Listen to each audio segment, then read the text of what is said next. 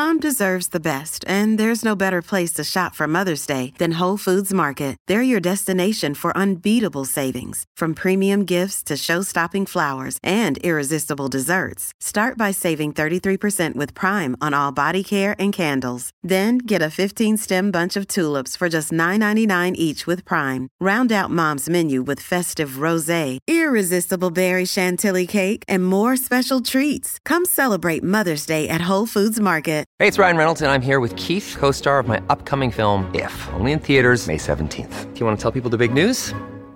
All right, I'll do it. Sign up now and you'll get unlimited for $15 a month and six months of Paramount Plus Essential Plan on us. Mintmobile.com slash switch. Upfront payment of $45 equivalent to $15 per month. Unlimited over 40 gigabytes per month. Face lower speeds. Videos at 480p. Active Mint customers by 531.24 get six months of Paramount Plus Essential Plan. Auto renews after six months. Offer ends May 31st, 2024. Separate Paramount Plus registration required. Terms and conditions apply if rated PG. Hello, everybody. This is Marshall Poe. I'm the editor of the New Books Network. NBN listeners like to read books and buy them. So we thought we'd tell you that right now, our friends at Princeton University Press are having a remarkable site wide sale. You can get 50% off books, including ebooks and audiobooks, with the code 50, F I F T Y, at checkout until May 31. You can save some real money on Princeton University Press books. I encourage you to go there and check it out.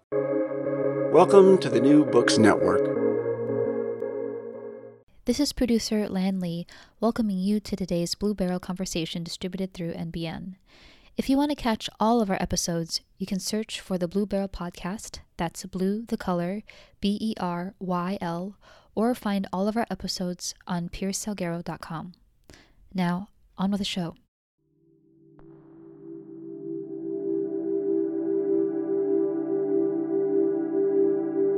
Welcome to The Blue Beryl, podcast for intelligent conversations about Buddhism, Asian medicine, and embodied spirituality.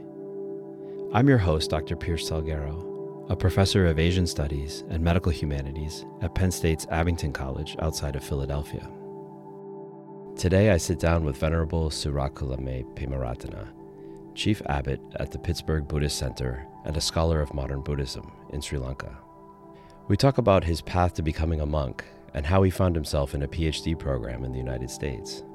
More importantly, we talk about his role in adapting Buddhist practices to address social and mental health needs during COVID. We also compare Buddhist responses to COVID in Pittsburgh and Sri Lanka. Enjoy the conversation. And if you want to hear more from experts on Buddhist medicine and related topics, subscribe to Blue Beryl for monthly episodes.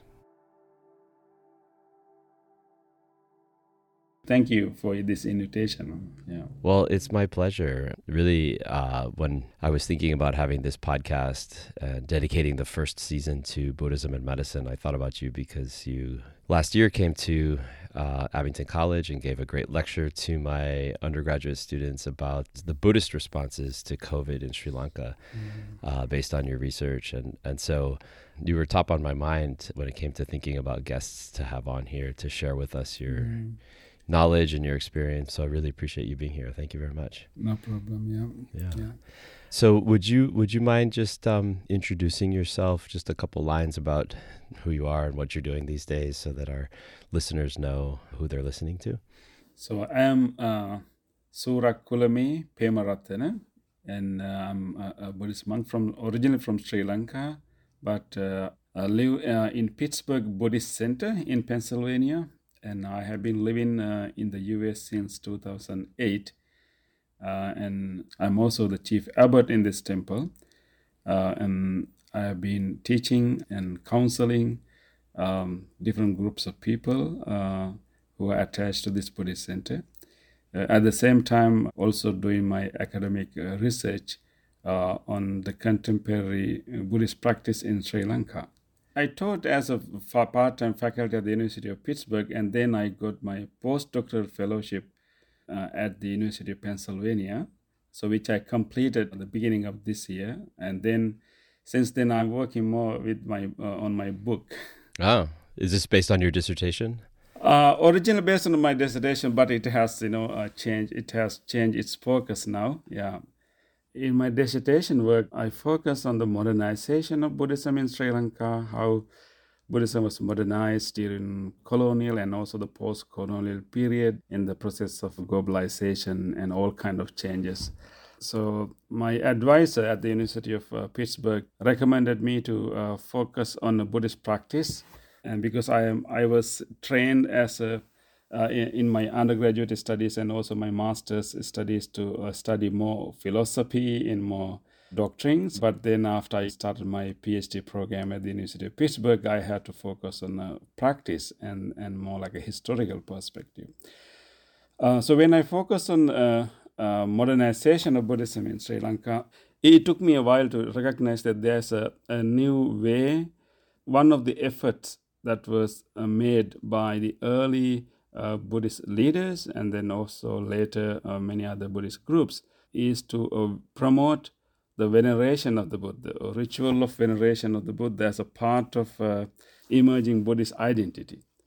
Uh, so my dissertation was about how uh, the simple act of venerating the Buddha uh, was formalized and also was reinterpreted uh, as a, a, mark of Buddhist identity uh, in the late 19th and early 20th century and how it was promoted uh, among the Buddhist uh, population as a practice that one should do as a Buddhist. So, if you are a Buddhist, you have to venerate the Buddha, not only at the temples but also at home. So, uh, so I, uh, I, I found early printed liturgical booklets uh, in the archives in Sri Lanka. That is why I noticed, discern a kind of uh, movement that happened during the colonial period uh, to promote the veneration of the Buddha through these printed booklets. Uh, and then, then I, I traced that movement uh, from early 20th century all the way to the modern period, uh, and then how it was promoted in different places, in homes, in public schools, and of course in public spaces, and also even the workplaces. So my dissertation is is tracing the utilization of this ritual practice as a way to uh, assert the Buddhist identity and also as a way to like maintain the, the, the Buddhist identity amidst all kind of changes happening uh, in this larger society. Yeah, great. So you are a Theravada Buddhist monk. I think our listeners will be curious to hear how you became a monk. Yes, uh, this is one common question that I get most of the time. And uh, so I became a monk when I was quite young. And actually, I became a novice monk when I was 10 years old. Uh, I had a distant uh, grand uncle who was a very religious person. Uh, he inspired me uh, to like commit to, commit to Buddhist practice, and and he also kind of encouraged me. So and then um, uh, I also uh, liked the temple environment. Whenever I visit a temple with my parents, and I like uh, the the the the peace and also the the neat arrangement in the temple. uh, and so I developed this you know desire to become a monk and be in the temple. So I was close to ten years old by that time, and I, I kept asking from my parents that I want to become a monk. Uh, but but I was the first child in the family. I had only one brother and one sister, and my father, my my mother, especially my mother, didn't like that idea. Uh, but but my my desire was very strong, uh, and then I really liked to be in the temple, and and then uh, and I started to threaten my parents that I will stop going to school uh, if they didn't let me go to the temple to become a monk. But then I actually I, I, I informed my grandparents about my desire, and they were very supportive. Uh, of my idea because uh, although my parents didn't like it, but if someone becomes a monk, uh, it is it is an honor to the family. So my grandparents really liked it, and then then they encouraged and influenced my parents to give their permission for uh, uh, for me to become a monk.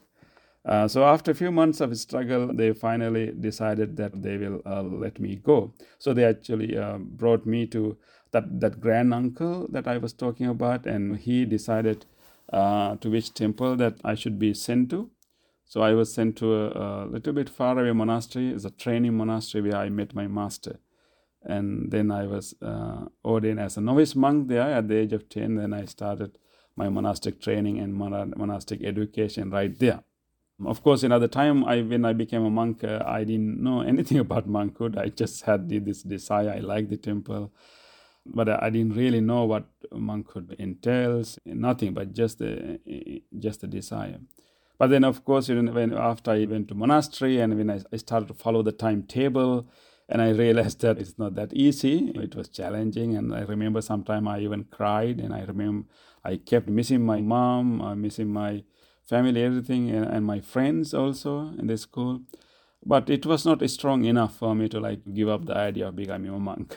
but then soon I developed a new friendship with also other few uh, candidates, a few boys who were training to become a monk.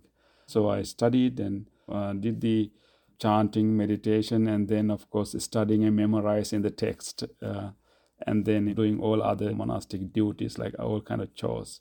So when I reached at the uh, the age 20, then we have to we have we have to make a decision whether we want to uh, go through the higher ordination ceremony in which you become a full monk or you want to return to your normal life.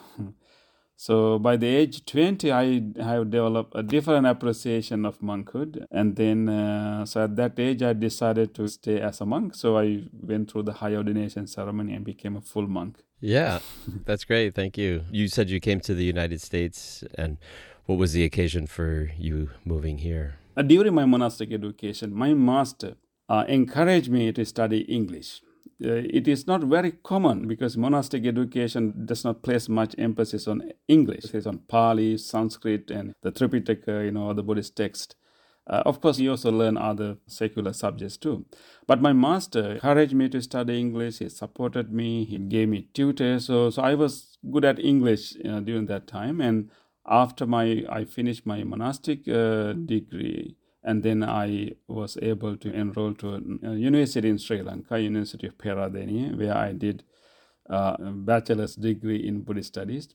And after that, I uh, my master encouraged me to do my postgraduate studies. So then I went to Thailand and to Singapore to do my master's. And then uh, the group of people here uh, in uh, in Pennsylvania, immigrants from Sri Lanka, so they wanted uh, a Buddhist temple so uh, they formed an association, they acquired a land and small house. Uh, so they wanted to start a Buddhist center, but they were looking for a monk who can speak English.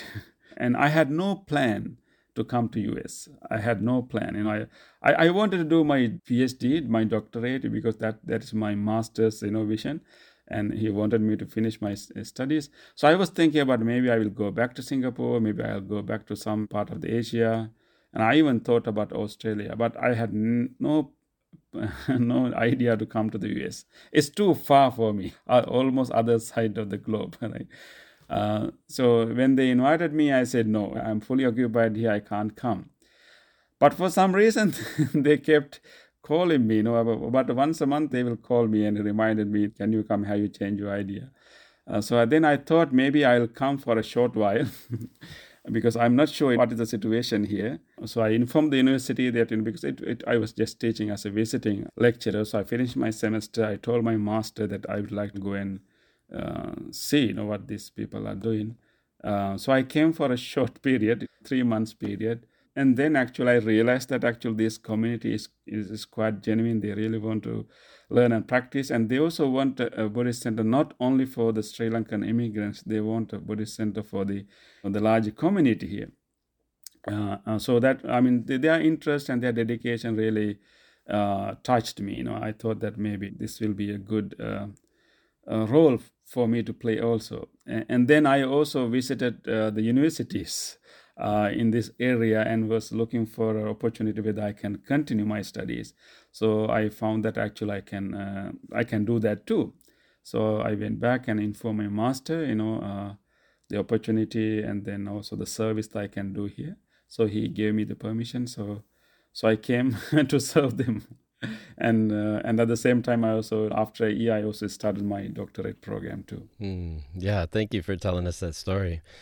So your your research involves studying the modernization of Buddhism in Sri Lanka and you learned Buddhist studies both in uh, monastic colleges in Asia and then also in this more secular Buddhist studies orientation that we have here in the US. And so I'm wondering if there's any kind of uh, tensions or any kinds of uh, conflicts that you found when you started taking your doctoral courses here in the states.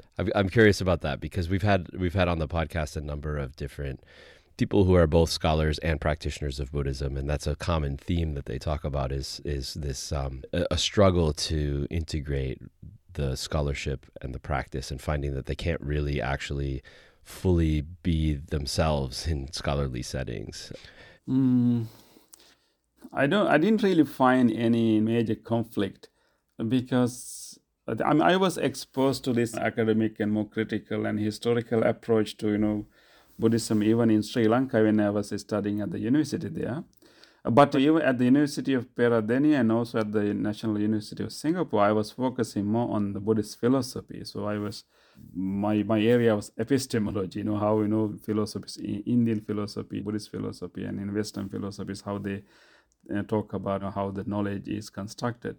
But after I came here in the religious studies, you focus more on historical approach and more on actual practice. So the, the questions that we asked and then also the critical and historical uh, uh, perspective we adopted in the university in the my graduate program it was more on the buddhist practice rather than the buddhist doctrines and more on history history. So i was really enjoying that. And of course i was also benef- uh, was in, uh, benefited to learn uh, about other religions and, and also like the theories of studying religion. And and it, it gave me a new perspective definitely you know what you call looking at the religion as an outsider. And i, I enjoyed that to really see even how the buddhist tradition uh, is uh, how buddhist tradition have responded to different historical uh, circumstances and how the buddhist communities has uh, I have tried to like adapt to different situation. It was really fascinating story for me. And then also the I was I, I was teaching at the at my Buddhist center. You know I was and then I was studying the uh, the uh, the history of Buddhism and also the uh, the sociology of Buddhism at the university. So it gave me a, a two different perspective. But I think I, I enjoyed it when I was at university. I was like looking at the religion from far, far, far away. So I have a different image, different Buddhism. So, and when I'm at the Buddhist center, I'm teaching more on the insight, uh, the philosophy. You feel like they're complementary. They're complementary. Exactly, exactly. Even even I was able to like be critical about my own practice and even the kind of Buddhist rituals that I perform for the people here. I was able to perform those rituals uh, but at the same time, I was I was able to like reflect on these rituals, what this and how this ritual has evolved, and how, how is they are still evolving, uh, and then you know how these rituals are used as tools, maybe as devices, as supporting devices, uh, to to help people to deal with the difficult issues in their lives. So I was able to like see the utility of the Buddhist rituals and ceremonies uh, in a more psychological and socio- sociological manner. Thank you. So let's transition to the main reason that I wanted to talk to you on the podcast. And that is uh, because I wanted to speak with you about COVID and about the pandemic. I guess the first question I would have for you is as a Buddhist monk living in a, in a, in a monastic setting, how was your personal experience or the experience of your community over the last couple of years?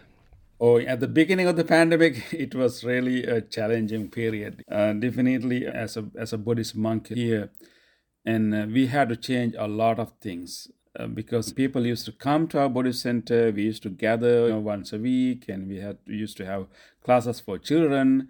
People used to come for all the rituals and in all the counselings. So all this has has to be changed, and so actually what really happened was that we were inventing our practices. We started a lot of online programs. And during that time this is before the vaccines. And then people were quite afraid also. So they, they have fear they have uncertainty. So they really needed help but they can't come to the temple. Uh, so uh, we started online programs. We started some discussions over youtube and over zoom and then we also started chanting programs and which people really appreciated so they can join our chanting from home. So we had weekly chanting, more like really blessing chanting and wishing people a strong immunity, a strong mind, a strong body. So people enjoyed it. So we did that. Uh, fortunately, we also had an outdoor Buddha statue in our Buddhist center. Other than the main Buddha statue in the meditation hall, we had the outdoor Buddha statue inside the gazebo. So that was real, real useful during pandemic because then the people who really wanted to come, they, they can come. So we meet people out, outdoors. They, didn't come inside the temple. So we had some tents in, in front of that Buddha statue. So we did offerings, we did chanting, we did transference of merits. Uh, so we were able to do all uh, the different kinds of Buddhist practices uh, and, and venerations of the Buddha using the outdoor Buddha statue. Yeah, and even after a while, we first stopped our meditation and make, make, made it online. But then, we made, after many months, people still would like to come to the temple. So we did outdoor meditation. Fortunately, during summer, so in front of that statue, we had people sitting far away from each other and we had a nice uh, lawn there. And so people were meditating outdoor in the evening uh, under the candle lights. And it was a nice experience. So so we we, we had to kind of invent new programs.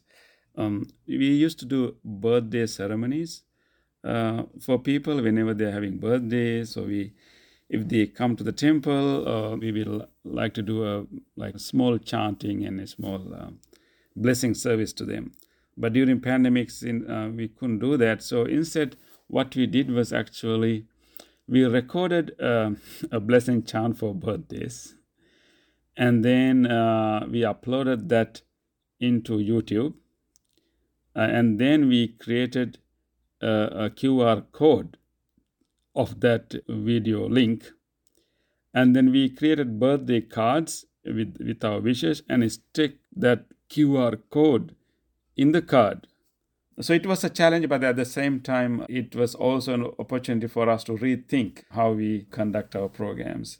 Uh, and then one important thing happened actually during that time because parents started to complain or not, I mean, inform us about the stress of children. Sometimes they couldn't go to school, and even when they started online classes, they don't really meet their friends. So the children were going through a lot of stress. So our parents wanted us to start some program for children.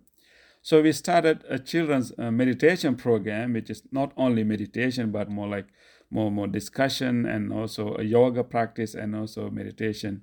So we started a Sunday uh, children's meditation over Zoom during that time, and we created a program that children can uh, interact, children can enjoy, children can learn uh, the meditation and some techniques to deal with their difficult issues, how to think about their issues differently. Uh, so it was really well received, and even uh, up to now, we still continue our children's meditation. Many of the, the programs we started during pandemic period uh, have has, has discontinued, but the children's meditation program is still running. Children, children is still joining us from all different states uh, on Sundays to, do, to join our uh, meditation program. And one other thing we did actually during this pandemic, people were isolated, right? It's, it's social isolations, but we didn't want people to feel really isolated mentally. Uh, so we were, we, we, we tried to like do different programs during that time. For example, uh, like during Christmas, we used to have a Christmas lunch, gather and eat together. So, but but because we can't gather, but we did monks as monks, we cook food for the people. We we prepared packets so they can come and collect their packets. Uh, and then at the same time, uh, about uh, once a month we used to have monthly gathering. Uh, but once a month we will start some, we will organize some program and we will post them some kind of card, some kind of souvenir, some kind of thing that they can use it during the monthly program over Zoom. Uh, so we had some volunteers who who prepare some craft work. For example, during Valentine, the time we created a nice heart and the both the leaf, and we we post that to people so they can have it. So during the program they can use it. So we, we did all kind of things to like keep people engaged and involved and make sure that they they they, they, they are not feel isolated or alone during this period. Yeah it sounds like uh, a lot of very thoughtful development of programs and so forth that that, that you did during that time Uh, I'm curious about the ritual practices you mentioned earlier, the chanting and the outdoor gazebo and so forth. And I'm wondering, were there specific types of rituals or specific types of chanting that you that you did during that time that were different than what you would normally do, specifically for helping people with healing or helping to protect against um, the illness? Yes, actually. So, yeah, definitely we did chanting of specific sutras because we have a lot of Buddhist sutras and there are certain sutras that are chanted for specific purposes. And similar to what happened in Sri Lanka, we also uh, chanted uh, a Buddhist discourse called Ratana Sutta. The Ratana Sutta is a special discourse in the Buddhist tradition. The this particular sutra was given by the Buddha in a time of uh, like epidemic, epidemic uh, uh, in in India uh, during that time. So the monks in Sri Lanka uh, were chanting that sutra a lot, and we also did chant uh, that sutra here. But we also chanted some other sutra. There are also set of sutras called Bojjhanga sutras, the the recitation of seven factors of enlightenment but all these uh, uh, set of Bojjhanga Sutras was also given by the Buddha to heal the sick monks. So we also chanted those sutras during that time. So we had a weekly chanting session every Friday evening. People will get together at their homes and we will open our uh, Zoom and they can see us. They can see the Buddha statue. They can see the uh, the the other symbols so then we will uh, uh, we, we chanted them those uh, specific sutras focusing on healing and focusing on the protection from uh, uh from influences. So I actually was going to ask you. I know that you went back to Sri Lanka in the last couple of years. Um, and you did a little bit of research on Buddhist responses to the pandemic in Sri Lanka. So I'm wondering if you can compare a little bit between what was happening at the Pittsburgh Buddhist Center and what was happening in Sri Lanka? Yes, I think what was happening in the Buddhist Center, we, we had the the facility, uh, maybe facility to use online uh, medium to like to reach people. But unfortunately, in Sri Lanka, the, the online platforms are not not still well established. So, so uh, one key difference will be that would be that we use a lot of online programs, but in monks and in other Buddhist communities in Sri Lanka, they didn't, uh, they were not able to use that. But I think they use a lot of TV programs and radio programs. Yeah, yeah. But I, uh, one maybe you know one common thing would be like how they made how they made sense of the, this pandemic. You had to come up with an explanation, right? Uh, not only not only like scientific explanation, but but you, you have to you know come with an explanation, maybe understanding why this global pandemic is here. And one common thing I saw is that many people tend to say that uh, this pandemic uh, is is a result of the moral decline of uh, human beings, and particularly violence to animals.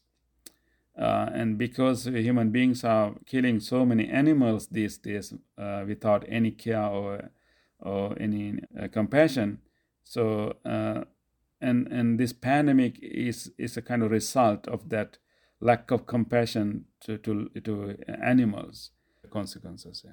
So I'm I'm not so familiar with Sri Lankan Buddhism. I know more about Thai and mainland Southeast Asian Buddhism, and um, in those parts of Asia, Theravada Buddhists tend not to be vegetarian.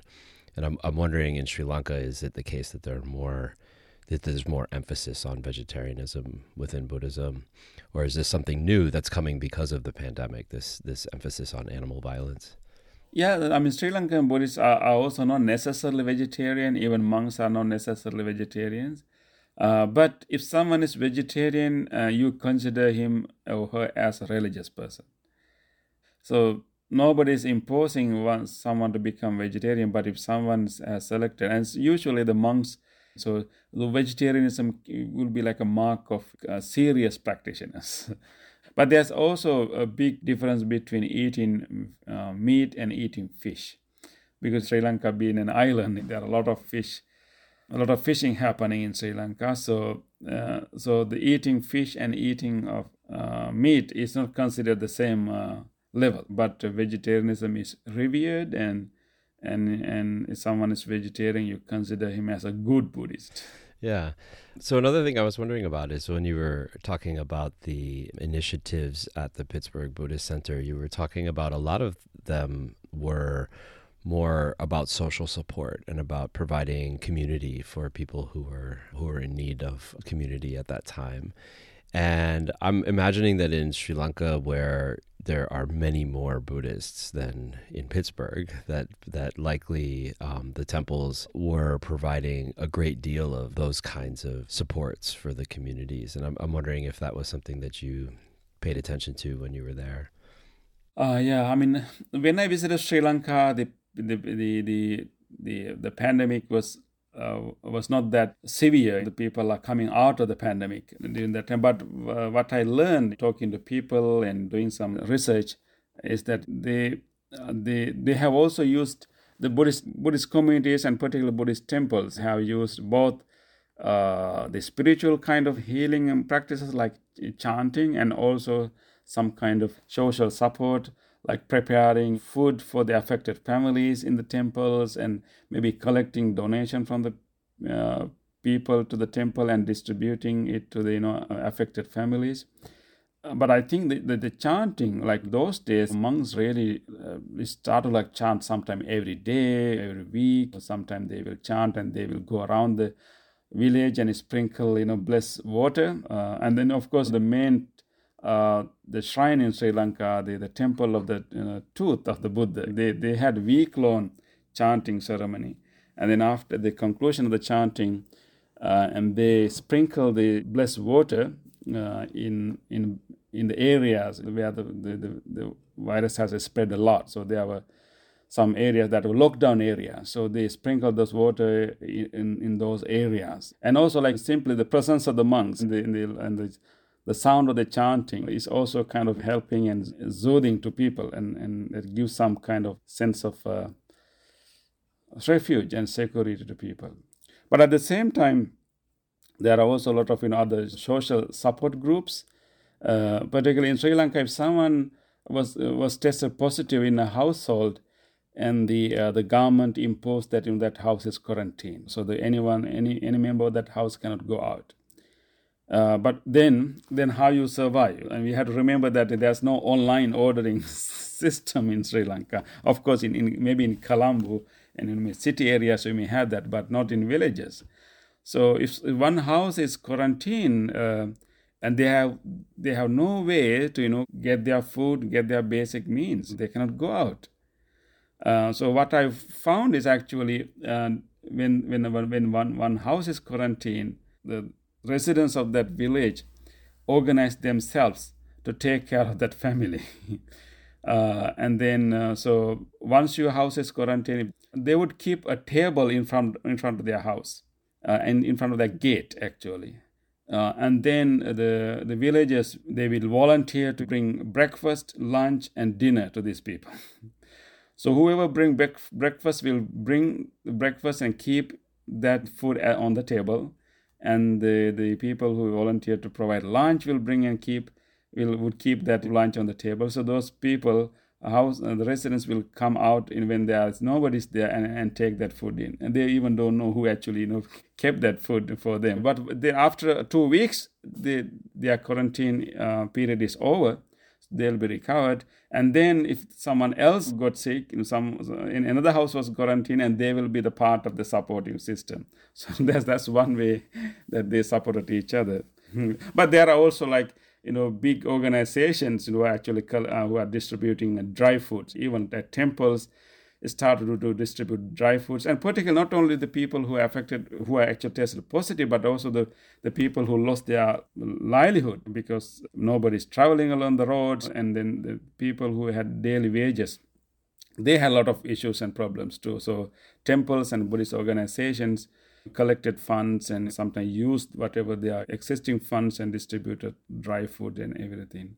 I also noticed that there were also people and some groups who are actually feeding stray dogs and stray cats.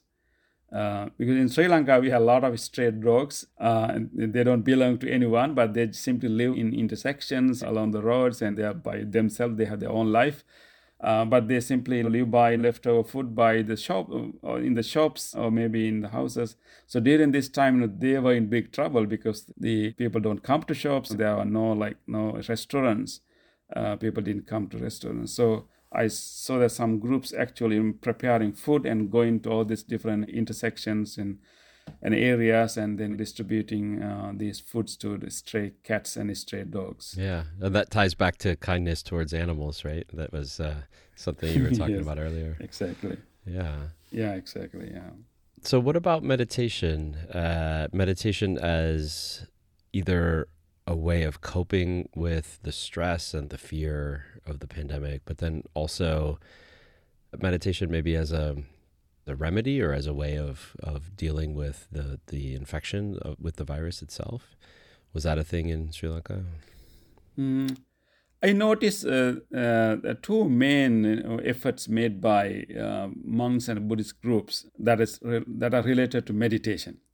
Uh, one group actually started a program called uh, Act of Truth. In Buddhist tradition, we have this uh, practice called Satya Kriya or Satya Kriya, or what you call Act of Truth that if you follow a particular if you follow a certain precepts if you had a really good committed you know religious practice uh, and then you can use that uh, committed practice as a base to make an asseveration uh, make a make a resolution uh, make a maybe make a command so we call it satya kriya right so uh, there's one Buddhist organization, uh, and they uh, they had big membership all over the country. So they uh, contacted all their members. So they uh, they they asked those members to follow precepts in certain days, extra precepts in certain days, and then come together at one time. All the group will get together at one time, and they will all uh, sit down and do a deep meditation,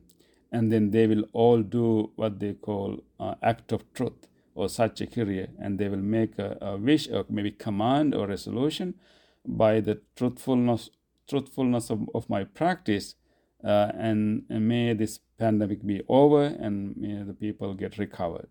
So, so it's a kind of a form of meditation but more like a collective meditative effort that different people all over the country are doing same thing at the same time uh, the other uh, effort was actually, uh, as you mentioned, encouraging people to use meditation as a way of get rid of, getting rid of the fear.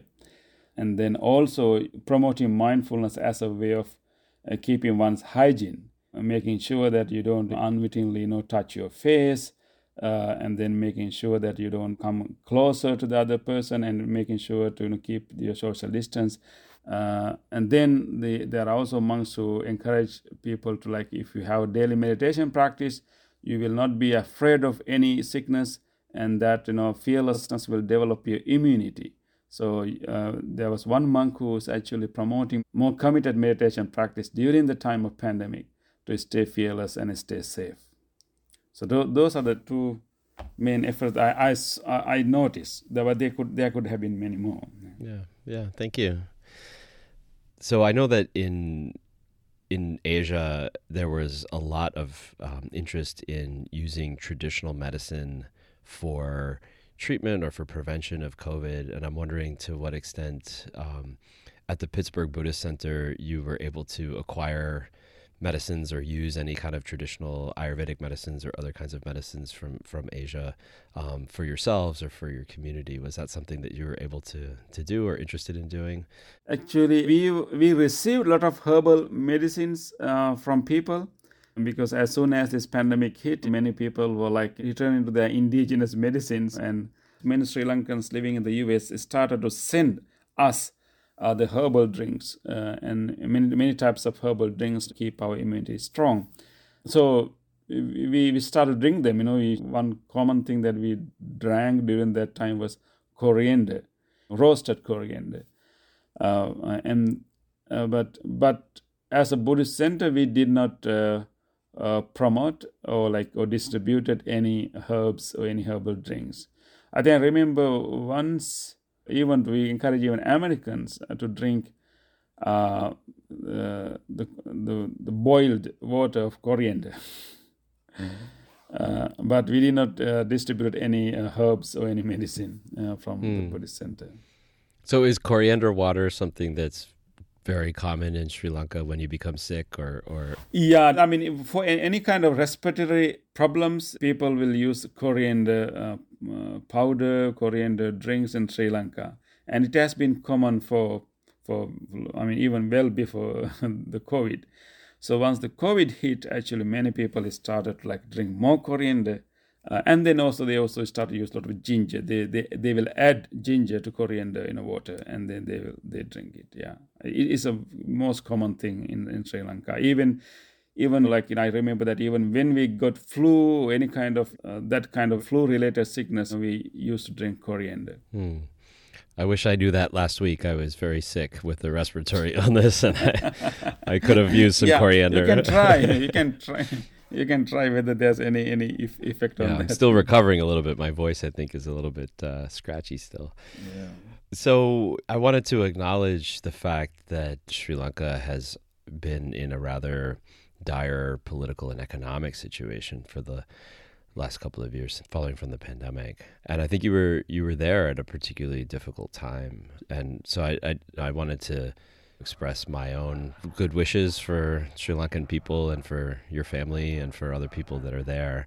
And I'm, I'm wondering if you can share with us how you see the current situation in Sri Lanka affecting people's relationship with Buddhism. Has have the temples been instrumental in helping people to weather that, those storms? Yeah, thank thank you for your concern and and good wishes. You know, it's definitely you know uh, many people in Sri Lanka is going through really really difficult time, and of course, COVID pandemic instigated this you know, economic downturn. But I think even well before that, uh, Sri Lanka didn't have a good uh, strong economy. Of course, people are going through a lot of difficulties. Many people have, are having issues even to like find their basic needs, and political situation is also not that stable and I think the the government is trying to get more help from IMF and other countries. So I don't know how successful they're going to be, but at the local level, at the local level, the Buddhist organization, Buddhist groups are trying to help the local community. That is happening. That as of as far as uh, my my my own temple is concerned, and I have been uh, I, I I have been collecting donations from people here uh, and then I, I'm sending donation to Sri Lanka to help uh, school children to get their stationery and school bags for the, the for the new year. So that's that's one thing I, I know personally that I, I'm helping, and my master is also organizing a program to help pregnant mothers uh, to because when they uh, about deliver they need basic things uh, to support the baby uh, and so my master is also organizing a program to distribute those items and requisites for pregnant mothers. Uh, so there, there are those small efforts happening uh, in the tem- around the temples and Buddhist organizations, and but at the national level, uh, I have no idea what kind of uh, changes uh, are occurring there. But we'll be able to see in future. Well, that's great.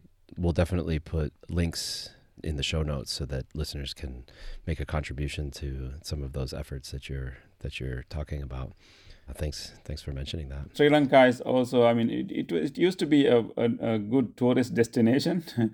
and then during pandemic, it lost its tourist population. That also impacted uh, the the economy and particularly the in, uh, the flow of the foreign in currency. That impacted a lot too. So, so travel So to Sri Lanka. can- yeah, yeah, that will be one way to help. Yeah, Sri Lanka is a place that I've never been, but it's been a dream of mine to go there. So I'll have to to do that soon to be able to support the economy. Okay. So, uh, Venerable Pemaratana, I'm wondering if there's anything else that you want to talk about. Is there anything that we missed Yeah. that I didn't think to ask you about, or any any upcoming projects that you want to uh, promote or discuss, or or anything that you wanted to add before we close up? Yeah. I think one thing uh, uh, uh, I forgot to mention about what was happening in Sri Lanka is the efforts by local groups to experiment on different indigenous medicines. Um, and and there, uh, so of course, as I told you during the pandemic, the people were more interested in, in indigenous medicine before the vaccine and even after the vaccine. And then uh, there were there were national effort. You know, of course, there were the National Committee of Ayurvedic, you know, doctors. Uh, they produce a, a product, uh, what they call immune, immunity booster. So it was funded by the government, and they produce that boost. It's like a herbal drink, uh, a mixture of a few ingredients in the herbal ingredients, and so then then they they release it to market. But at the same time, there are also local groups who are actually experimenting with different recipes and different uh, uh, uh, herbal mix uh, to treat people. So they will go to like infected families and they will give this drink and see whether there's an impact on them. So I came to know about few you know local groups who actually who are producing their own uh, herbal drink and with their own recipes and then and helping the community. So that that is one effort that was happening at the time in Sri Lanka. Yeah, that that's interesting. I think we've been hearing about similar experimentations all across Asia with all sorts of different traditional medicine, uh, indigenous medicine recipes, and and you know, I, I, I don't know how much formal research has been done everywhere, but some of them have been um, have been researched and have been shown to actually have some some benefit. So that's that's a really interesting trend. I wonder if this whole pandemic is going to raise the profile of traditional medicines in Asia, like it locally. Yeah, I'm sure they, it it will. Yeah, it will. I think people uh, uh, develop more uh, trust in those medicines after they start to use them. So uh, maybe we need to do more more actual testings to, to really to realize the actual the the uh, effect of them. But I think in terms of the attitude, I think uh, people have more trust in the indigenous and traditional medicines now. Yeah, well, we'll see in the future. So, uh, you are a Buddhist monastic, you are a Dharma teacher, you have been leading a community through the pandemic and doing all of this observation in Sri Lanka. Um, and I'm wondering if you can share with our listeners some uh, some Buddhist advice. What does Buddhism offer us in moments of fear and distress and illness and mass death like the COVID-19 pandemic what what what resources can we draw from buddhism if we are not already buddhist. Is that a fair question? Yes yes yes. Yes uh, i mean yeah uh, i'm just thinking you know what what buddhism can offer to people who are not necessarily buddhist. One remedy, maybe one resource that Buddhism can offer would be like how we can use our mind to overcome our physical uh, illnesses and diseases. And of course, during this kind of pandemic, we are definitely stressed. We are definitely uh, fearful, and and then and when we are when we when we get sick, definitely, uh, and we are also weak physically. But I think one one thing that Buddhism can offer is that how even though our body is sick, even though our society is uh, in danger, or maybe society is in disorder, uh, we can still use our mind, and and and and that's that's that's the one thing that we can have some control. So with regard to our body, we have less control. with regard to our natural environment, we, we can influence it a lot, but we have less control of the, the natural system. But I think the, the area that we have some control, area that we, uh, we can do something is, uh, is our mind, which is not even is still easy. So, but I think that will be the, the message that Buddha can offer that if we if we pay attention to our own mind and if we keep our mind uh, with some positive thoughts, uh, for example, you be grateful to whatever you have, you know, although you, you have lost so many things, although you are going through such difficult time, but there can be so many other things that you are still having. And so be developing some kind of gratitude uh, towards what you know, towards towards the life, towards everyone. Uh, and then also developing some empathy uh, with the other suffering people and loving kindness. And developing all these wholesome thoughts uh, can be uh, a healing factor to our own body. Uh, and then such thoughts will also gradually help us to heal the larger community too. So, because we have empathy and compassion, we will try our best not to uh, increase that pain or suffering. We will be careful not to be a spreader of the virus or maybe not to be contribute any in any way to like to increase the pandemic situation. Uh, so that will be one thing that Buddhism will be able to offer, like showing that how we can look at our own mind and and and maybe train it a little bit and maybe navigate our mind and and try our best to like pay attention to things that are hidden from us and pay attention to to our own things that we can be grateful for and also to pay attention to the suffering of others and developing empathy and compassion. And so once you have the compassion and, and for the pain of the others and, and it, it gives you kind of capacity to to endure that pain but at the same time do something to alleviate that pain. So so by by changing the mind we will be able to you know uh, change the body and change the society definitely. So by first taking care of the mind you can heal the body and then uh, gradually heal the community around you. Mm, beautiful. Yeah. Thank you so much. That's a great place for us to wrap up our conversation. A great final thought to leave people with. So thank you for that. And uh, thank you so much for, for being with us today. And yeah, and thank you. Thank you very much for this invitation. I really enjoyed this conversation and, and reflecting on the things. And I mean, reflecting on the difficult times that we had and then now we can have we can we can enjoy talking about it right? When we were going through that difficult time it was not it was not it was not fun. But now looking back uh, at them is is a learning experience and it's a it's joyful thing. So thank you very much for uh, allowing that opportunity for me and for many others uh, to look back our difficult times and then and and be happy be be happy about how we spend that time. Yeah great. Have have a wonderful rest of your day. Thank you so much. Yes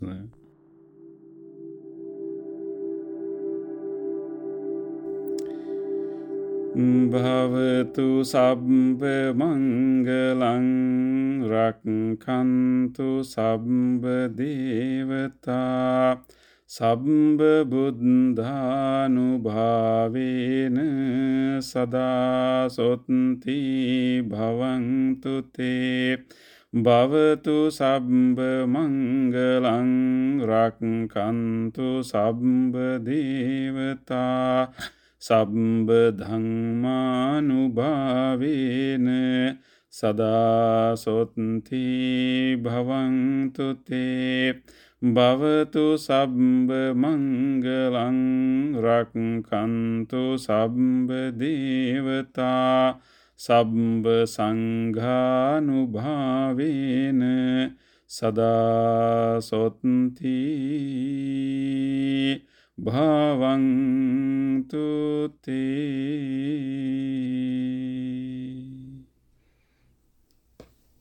Hmm. May all beings be happy. Yes. Wonderful. Thank you for that blessing.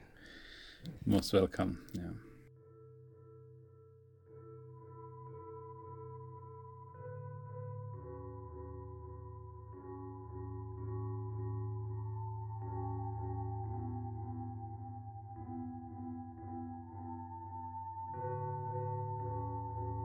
That is it for today from us at the Blue Beryl Podcast. This episode was hosted by Pierce Salguero and produced and edited by me, Lan Li. All of our music is by Jonathan Pettit. If you're listening to us on one of our partner podcasts, make sure to catch all of our episodes on piercesalguero.com or subscribe to us on your favorite podcast platform. You can also support us by making a donation at patreon.com slash blueberyl. Until next time, be happy and be well.